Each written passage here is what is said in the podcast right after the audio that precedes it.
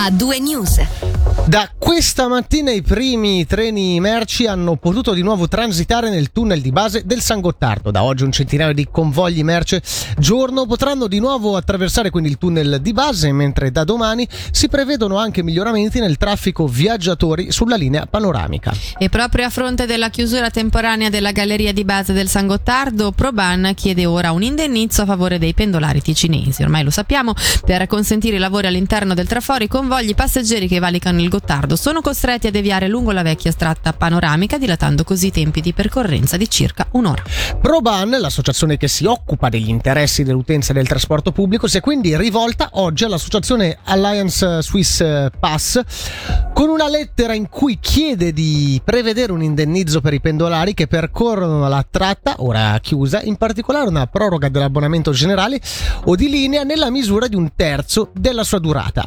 Torniamo a parlare di Locarno Nice che non verrà più organizzata, ma c'è già chi guarda al futuro. Esercenti e ristoratori locali hanno già presentato una bozza di progetto al municipio che in attesa di capire chi è interessato all'organizzazione di un villaggio natalizio in Piazza Grande comunica apertura e sottolinea che per il 2023, non essendoci tempi per indire un concorso, eventualmente si farà capo ad un mandato diretto, a patto però che si tratti di un progetto di qualità. Il sindaco di Locarno, Alan Scherer.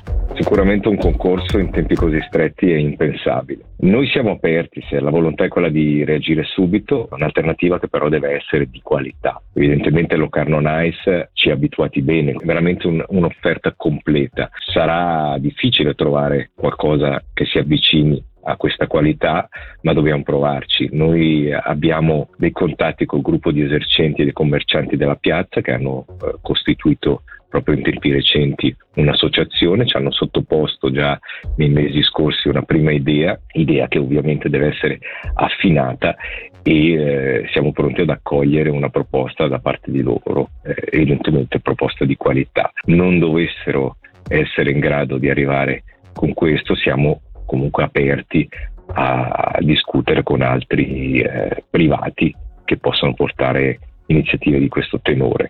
E su uno dei progetti, delle prime ipotesi di progetto, iniziano ad emergere i primi dettagli, come riporta il Corriere del Ticino. Infatti, ad organizzare l'evento per il Natale 2023 potrebbe essere la neonata Associazione Gastro e Commercio con una manifestazione denominata Locarno Magica.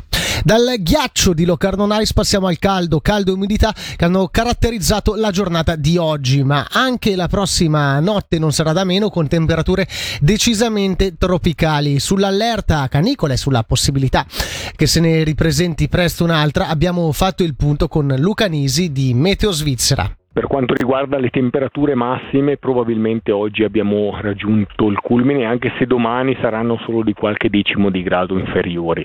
Non ci attendiamo di per sé grosse variazioni sulle temperature massime, bisogna calcolare che però la prossima notte sarà decisamente tropicale, eh, un po' come l'ultima notte dove le temperature nelle zone urbane e collinari faticheranno veramente a scendere sotto i 25 gradi, quindi con delle minime mattutine sì sui 23-24 gradi, ma buona parte della notte notte avremo sui 26-27 gradi, quindi un, un, caldo piuttosto opprimente che, che, dà fastidio, possiamo dire.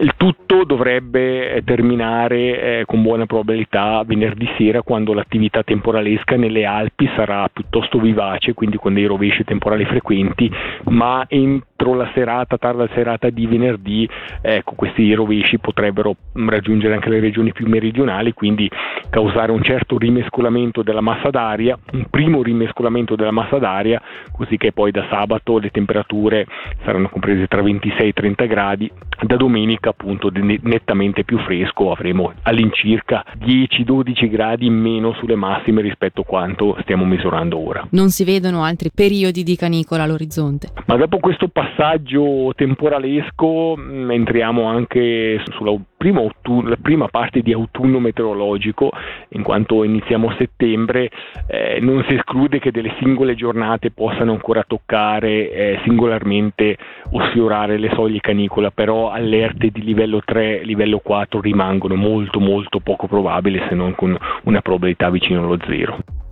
Cambiamo tema, le aziende industriali di Mendrisio tramite una nota sollecitano la popolazione dei quartieri di Arzo, Besazio e Tremona ad utilizzare con parsimonia l'acqua potabile e a ridurne al minimo il consumo. AIM in particolare raccomandano vivamente di non irrigare giardini, prati e impianti sportivi, non lavare piazzali e auto e combinare l'acqua o cambiare, scusate, l'acqua delle piscine. Le misure sono volte ad evitare eventuali divieti.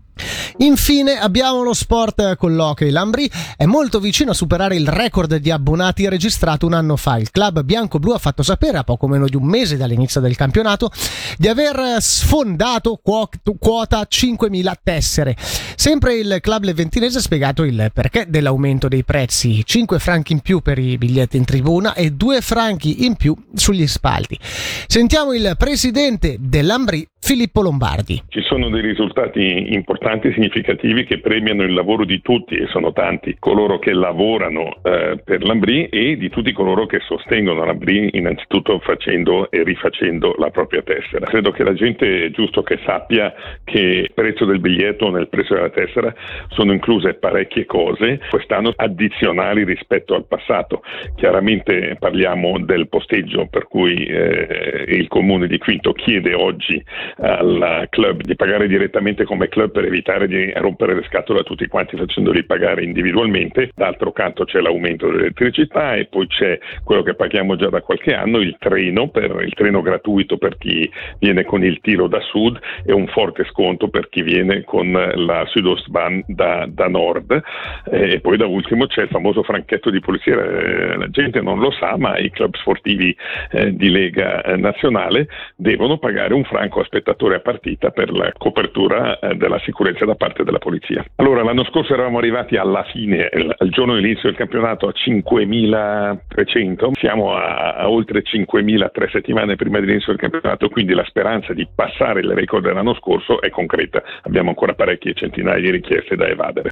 E questo era un frammento dell'intervista con il presidente dell'Ambri che potrete sentire alle 18.45 nell'appuntamento con l'attualità sportiva. Lombardi ci dirà la sua anche sui giovani e sul valore degli stranieri a disposizione di Luca Cereda. Per l'informazione per il momento è tutto, ora torniamo ai grandi successi di A2 News, ora ci ascoltiamo Jason Mraz con la sua I'm Yours. A2 News.